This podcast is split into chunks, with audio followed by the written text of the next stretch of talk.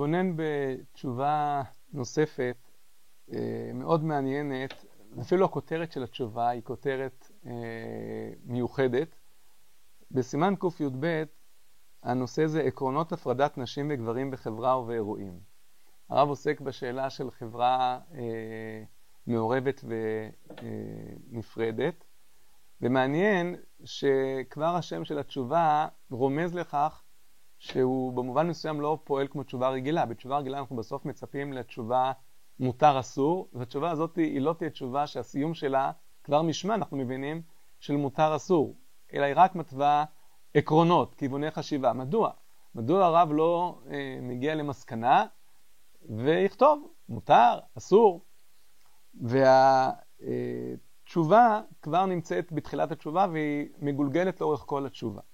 הרב פותח ככה: רגישותם של בני אדם לדברים שונים מושפעת מהאווירה, מהנהלים ומאורחות החיים המקובלים בחברה.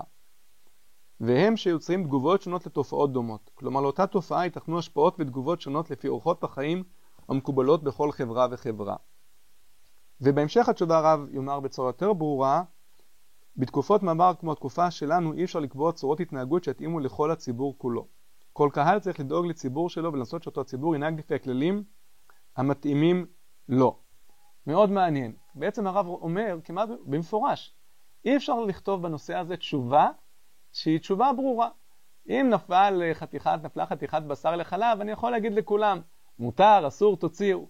אבל פה מדובר על משהו שקשור להתנהלות החברתית, והתנהלות חברתית היא מאוד דינמית, היא שונה בין חברות, היא שונה בין תקופות, ולכן אני לא בא בעצם לומר מה צריך לעשות. אז אם כן, מה אתה, על מה אתה הולך לדבר? קודם כל אני בא לפתוח את המהות לכך שיש פה שוני בין חברות, וצריך להתחשב בזה, וזה כבר הבנת המציאות, להכיר, לדעת להשיב תשובה, אה, אומרים שחצי מהתשובה זה קודם כל להבין את השאלה כמו שצריך, להבין מה המקרה. ואם מבינים את הרב גוניות של המציאות, אז מבינים שזה יתווה את ההתייחסות.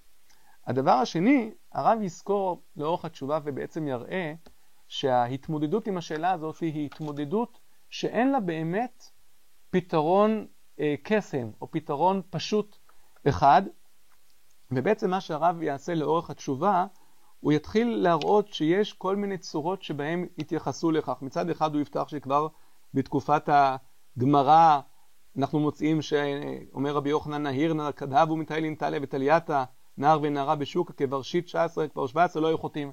אז הנה, היה סיטואציה שהיו יכולים להיות שנער ונערה מטיילים להם בשוק ולא היו חוטאים. והוא יראה את זה גם בתקופה יותר מאוחרת מהמהרש"ל ולאחר מכן מהלבוש. אה, ואז הוא אמר ככה, המכנה המשותף שבין המקורות הללו שהם מצביעים על כך שיש נסיבות שבחברה משותפת השפעת הגירויים עשויה לפחות. האם הם לא היו מודעים לעובדה שישנם גם אפשרויות של פיתויים לחטאים להידרדרות מוסרית? ודאי. אבל גם היו מודעים לעובדה שהתנאים בחברה קובעים את סף הרגישות לגירויים השונים. כלומר, הוא מאיר הערה פסיכולוגית על החברה, והוא אומר הדבר הזה מאוד משתנה בין חברה לחברה לגבי סף הגירוי, וממילא צורת ההתמודדות היא שונה. אבל הוא אומר דבר הרבה הרבה יותר חריפה מכך בהמשך. ואז הוא מביא את דברי הרמב"ם, שאומר, אין לך דבר בכל התורה כולה שהוא קשה לרוב העם אלא לפרוש מן האריות והבאות האסורות.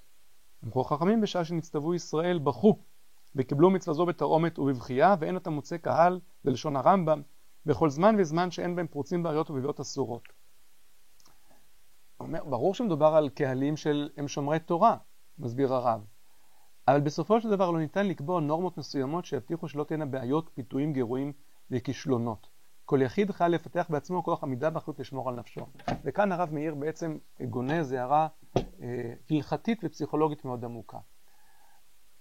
הדיונים בשאלה של חברה מעורבת בסוף, אלה הם דיונים שמבטאים את ההתייחסות הציבורית לנושא.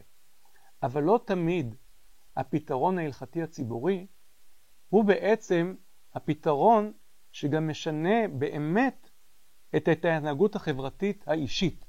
הוא יכול לייצר איזושהי התנהגות חברתית ציבורית שאני מייצר איזושהי סנקציה, וזה בכלל כל עולם הסנקציות, איזושהי סנקציה חברתית ציבורית. אבל האם זה שינה או השיג את היעד שהוא חתר בלשון אחרת?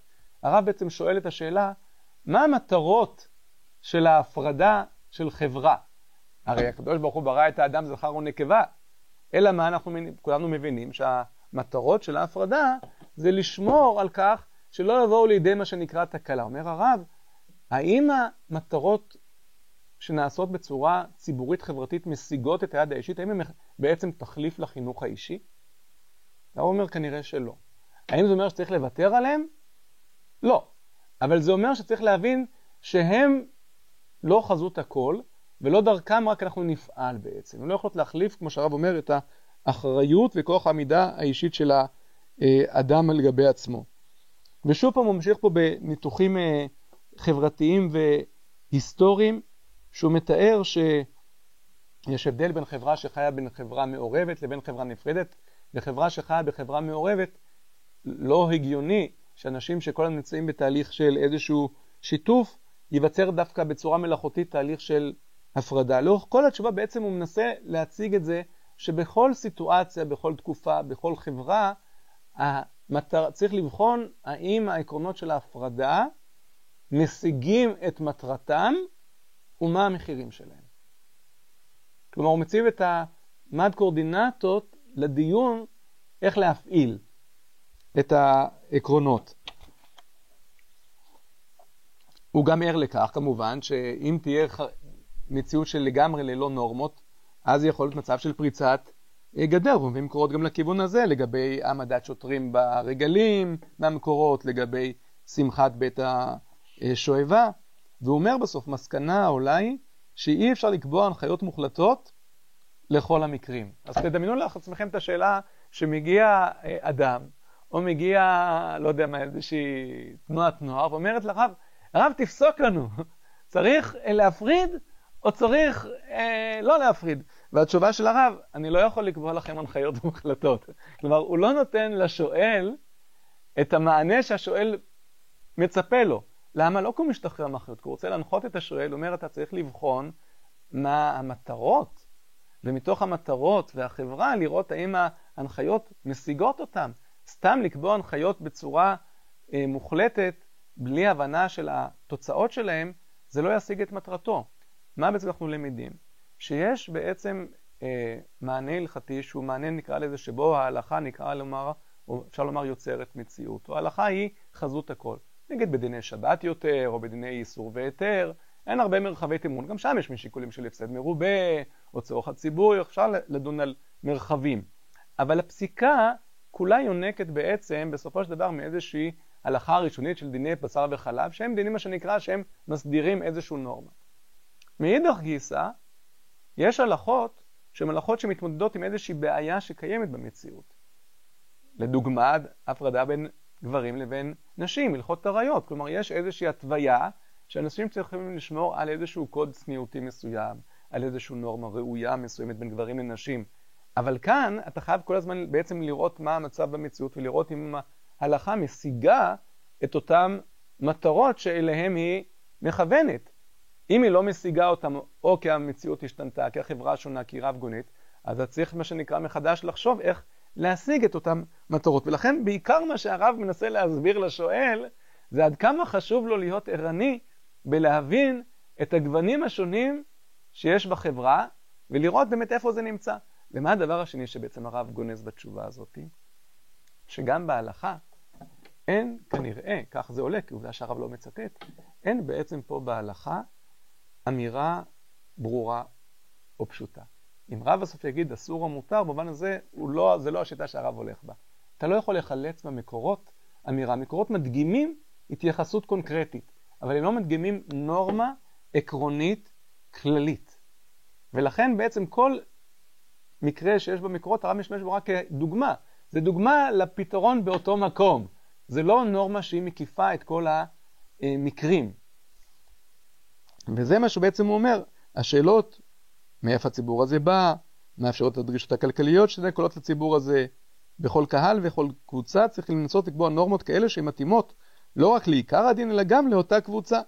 לשקול זה מול זה, לראות מה יותר מתאים לציבור שאנחנו דנים בו, מה יצר מתיחות ומה יפחית את המתח, מה הצרכים של הציבור, ואחרי שהוא עושה את כל הניתוח הזה בעצם המקורות, אז הוא אומר, באופן פרדוקסלי, אולי השואל פה לא ציפה לזה, אה, והוא אומר, הוא רואה שעבור הציבור שלנו במרכאות, הוא מדבר אל הקהל הציוני דתי. ישנה בהגדלה המחריפה שמתקשים הרבה צעירים למצוא את זיווגם. צורך חיוני הוא ליצור הזדמנויות למפגשים עם בחורים ובחורות דתיות במסגרת אירועים שאין בהם חשש של ייחוד. ואין לך הזדמנות מתאימה יותר מחתונה של בני תורה. כלומר, אדרבה אומר, בדרך כלל אנשים חושבים על חתונות, אז אומרים בואו נפריד את כל החתונות. אומר אבל הנה, זו הזדמנות. סוף סוף מגיעים קצת צעירים וצעירות, רק צריך שזה יהיה בצורה, מה שנקרא, ראויה. אז הוא בריקודים יראה ככה אחרי כן מהצד, ישים עין, או יגידו לבחורה הזאתי. זה מעניין הרגישות הזאת שהרב הבחין, הרב היה ראש ישיבה של בחורים, הוא הכיר היטב את הבעיה של אה, שידוכים. הציבור הציוני דתי במובן הזה הוא נתון בתווך בין הציבור החרדי, שבדרך כלל השידוכים הם כולם ממוסדים מלמעלה מכמה פגישות מאורגנות, ומאידך גיסא הציבור שאינו שומר מצוות, ששם יש לפני כן מה שנקרא מפגשים והיכרות בצורה, אה, נקרא לזה, לגמרי מעורבת, וכאן הציבור הציוני נתון באיזשהו, אה, למען האמת, סוג של איזושהי בעיה. מצד אחד אין את מספיק את המפגש הזה, בטוב שכך, ומצד שני, הוא רוצה שזה יבוא ממקום שנקרא טבעי, ממקום של היכרות, ממקום של מה שמדברים הרבה על איזשהו, על אהבה, ולא באיזושהי הנחתה של שידוך מלמעלה. זאת אומרת, או, החתונה זה מקום נהדר. ואני חייב להגיד שגם אני זוכר שתמיד הוא היה אומר לנו, נו, חתונה זו גם קצת הזדמנות, כמה שהוא כתב, הוא זוכר שהוא גם היה אה, אומר.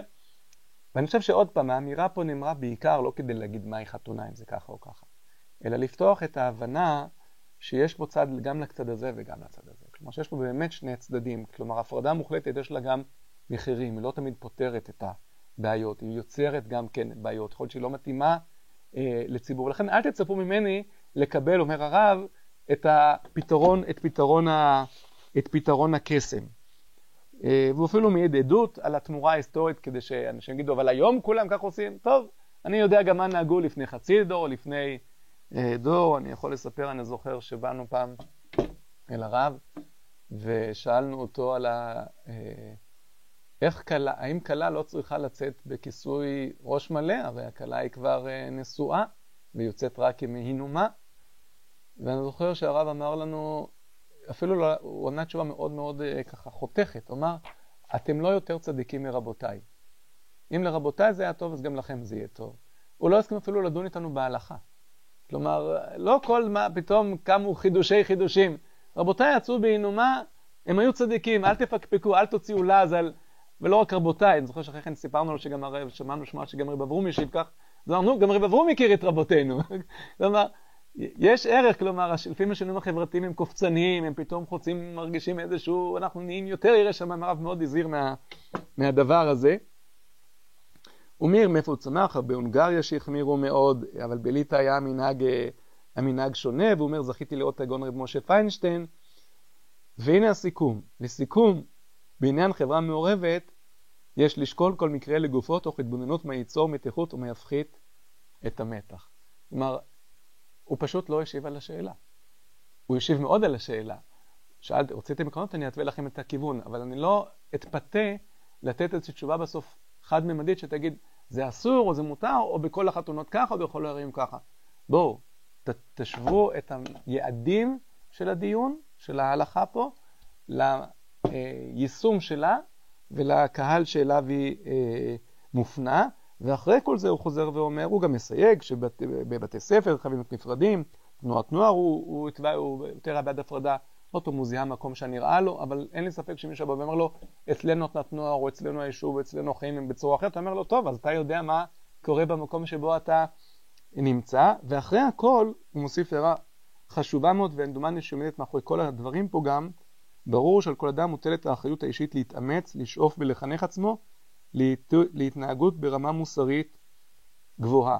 כלומר, אל תחשוב שהנורמה הציבורית היא תחליף לאחריות האישית שמוטלת על כל אדם ואדם. הפיתוי הזה, שלעיתים אנחנו מנסים לפתור בעיה דרך איזושהי נורמה חברתית ציבורית שאנחנו נתווה אותה לכולם, כאילו היא נראית ברשות הרבים שהיא פתרה איזושהי בעיה, אומר רב, זה לא עובד ככה. היצר הזה, כמו שאמר הרמב"ם, הוא נמצא בכל דור ודור. אין לו פתרונות קסם. מתקופת חז"ל, על הסיפור המפורסם על אותה שביקשו רחמים ולא מצאו אפילו אחרי כן ביצה של תרנגולת, הוא אומר, עובר לדברי מה שכותב הרמב"ם, אבל לכל דור ודור. אין בזה פתרונות קסם ואין בזה ניסיונות טכניים. בסוף אין תחליף גם לחינוך הפנימי האישי המוסרי. וכשמתפתים לברוח מיד אל הנורמה הציבורית, עלול להיות איזשהו תדמית חיצונית או איזשהו אה, כסות עיניים, כאילו הבעיה כביכול לא נמצאת, כאשר בפנים היא מקננת בצורה מאוד עמוקה. זה לא אומר שלא צריך את הנורמה, אבל צריך לשים לב על שני הצדדים שמתנהלים. הנורמה היא הכלי עזר פה, בתחומים האלה לעיצוב חברתי, אה, ולכן אני חוזר שוב פעם לשמה של התשובה, התשובה היא רק עקרונות הפרדה, נשים וגברים בחברה, ובאופן פרדוקסלי אומרת בעצם, העיקרון הוא שאין עיקרון אחד. העיקרון הוא שצריכים לבחון כל מקרה אה, לגופו, ואת זה הרב מראה דרך ההתמודדויות השונות של התשובה. אני חושב שזו תשובה מאוד מפתיעה בהתייחסות שבה הרב מתייחס אל הדיון הזה.